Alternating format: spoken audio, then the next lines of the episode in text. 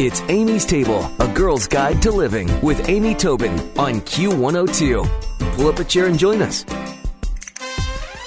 Laurie David wants to help America's overwhelmed families sit down to dinner. She's the author of The Family Dinner Great Ways to Connect with Your Kids One Meal at a Time. It's an inspirational, practical, and green guide to the most important hour in your family's day dinner time. And she's joining us today on Amy's Table. Hi, Laurie. How are you? I'm great, Amy. How are you doing? Well, good. You know, I saw you on Martha Stewart, and I just fell in love with your Vietnamese soup in a teapot. Oh, you're so sweet. You know what the best part of that soup is?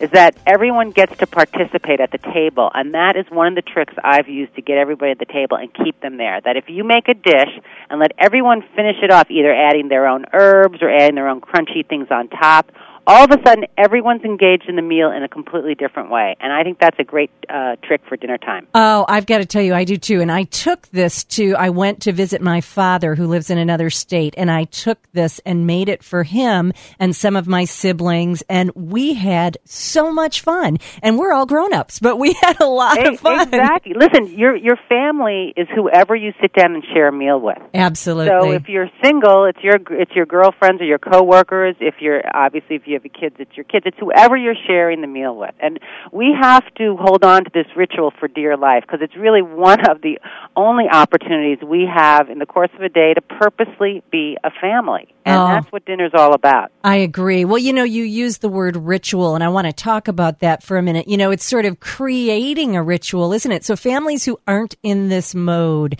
how do they slowly step into the ritual of creating family dinner time? Well, here's the thing. I think that you uh, you, you start slow, which is, is exactly right, but you have to make this a priority, and you have to pick a couple of days a week that you're going to say, okay, this is the most important thing that we can do. This is the most important activity as a family we can do. And we all have the weekend days, so you can you can pick Sunday, you could do a Friday night.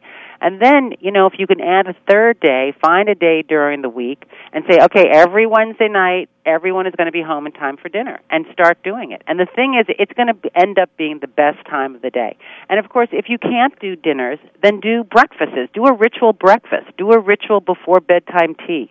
I mean, the idea is it's it's it's about eating better, cooking cooking yourself, but sitting down and connecting with each other and talking. And where you know we've got a huge problem in this country. Kids are spending somewhere upwards of seven and a half hours a day on some form of an electronic device, Oh, and parents are too. Yep. So where's all that time coming from? Right? Yeah. We found an extra two hours a day for the for the internet. So we've got to say, okay, this is important time. This is sacred time. This is how we civilize our children. This is how we take each other's temperature. This is how we connect with each other. This is about um, nourishment of the bi- the body and the mind, and we have to commit to doing it. You know, it's funny because I, I feel like I sound like my mother used to sound, but I do worry with that seven and a half hours they're spending on electronics that they are losing the art of conversation. But of course they are. Yeah, I mean, that's how could- worrisome. how could you not? If you if the dinner table is a place where you you build your vocabulary, where you learn how to listen, where you learn how to debate, if we're not sitting down to do it and all our communication is through our thumbs on a keyboard, right.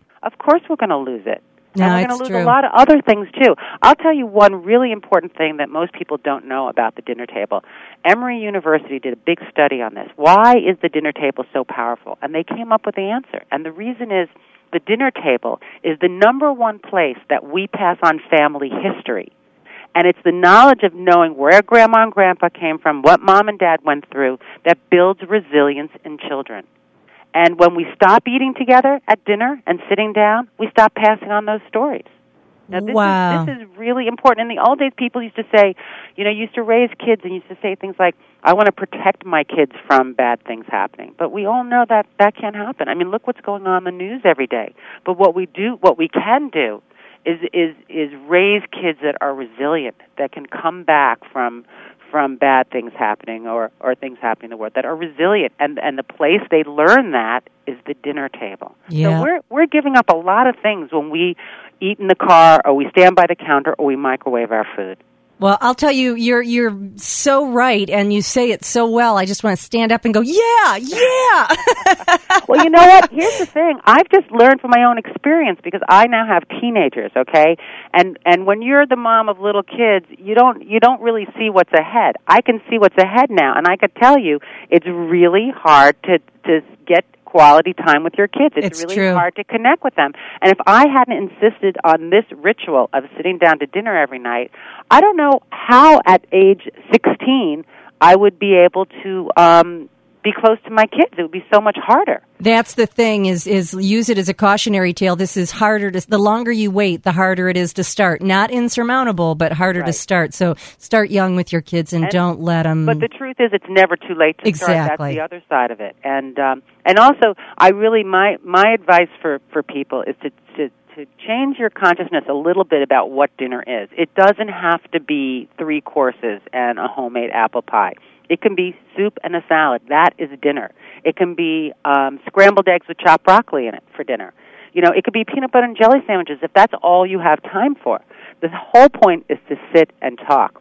Absolutely. If you're just joining us, we're speaking with Laurie David. She's the author of The Family Dinner Great Ways to Connect with Your Kids, One Meal at a Time. And one of the things that we're facing in a modern family is more and more families are divorced. There's there's now two homes, and I love that you address two homes, one table. And we haven't said yet that your ex husband is, of course, Larry David. And so, do you have dinner with him still?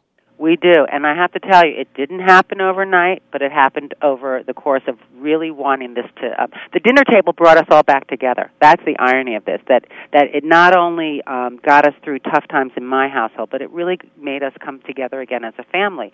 And um, I write a whole chapter about this, and um, I just hope it inspires people that there are other ways to do it. Of course, it takes two participating parties, and uh, my ex is a sweetheart of a guy and uh, it was important to him too. So eventually, after asking him for a couple of months, come back, come have dinner with us, he eventually did. And it was also the rituals that that made him, he was missing them also. I bet. I and bet. we had this ritual, which was if it's Sunday, we must be having Chinese takeout. And so eventually, we got him to come over for that, and uh, pretty soon thereafter, I got him picking up the Chinese food on his way over. So that's really clever, I think. Very clever. I love it. Well, you know, one of the things that you talk about, and, and we will get to the food and all of this, but but the, the that's what's great about this book is it's not just a cookbook. It's oh so much more. But you talk about grace's gratitude, and that's an important part of the ritual. Well, listen, dinner is the perfect place to express gratitude because there's something very tangible to be grateful for, and that's what's right in front of you. The food, who, the people who grew it, the, the person who made it, uh, the person who shopped for it, and you can go on down the line. And it's, I think, you know, listen, gratitude is like Wendy, Dr. Wendy Mogel says, it's a muscle and it needs to be exercised. And that's one of our jobs, I think, is to exercise that gratitude muscle at dinner. So I have a bunch in the book, lots of gratitude games. There are lots of ways to express it. There are ways to play um, the gratitude game, and and uh, we do it. I mean, it's something we should be doing every night if you can, or at least once a week. And we shouldn't be waiting once a year at Thanksgiving to uh, be expressing our gratitude. So and I think will true. help connect us to where food comes from and uh, help help give kids an appreciation for what's involved in actually making dinner. And and it's a little bit harder to grab your kid, you know, while they're out playing or having friends over or watching TV to say, "Hey, let's just be grateful for a minute." It's much Right. easier as part of the ritual of the meal, so that's great.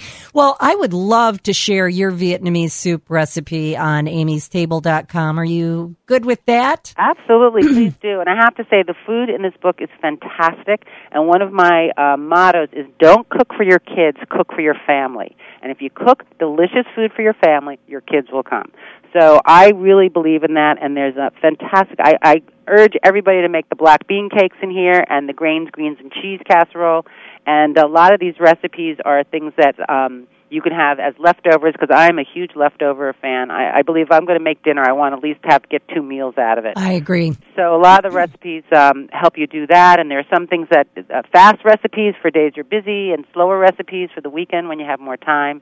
And the, and the last thing I'd say about this too is that if you don't know what you're eating unless you're making it yourself. That's so true. So, true. Just start with that thought, okay? And and dinner it gives you an opportunity to know what you're feeding your kids.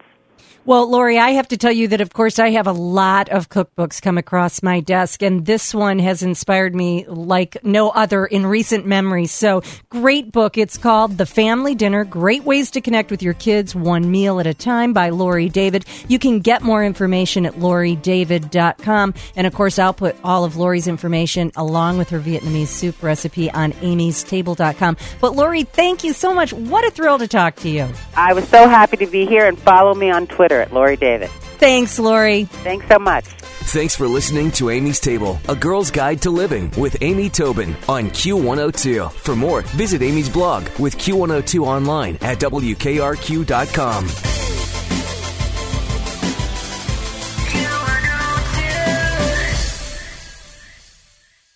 Hi, it's Kristen. Did you know that not doing things is easier than doing them? There's a lot of things to do, especially this time of year. But when you don't do things, there's more time to do things. Does that make sense? What I mean is, when you use Shipt to get everything from gifts to groceries delivered same day, you have more time for the things you want to do.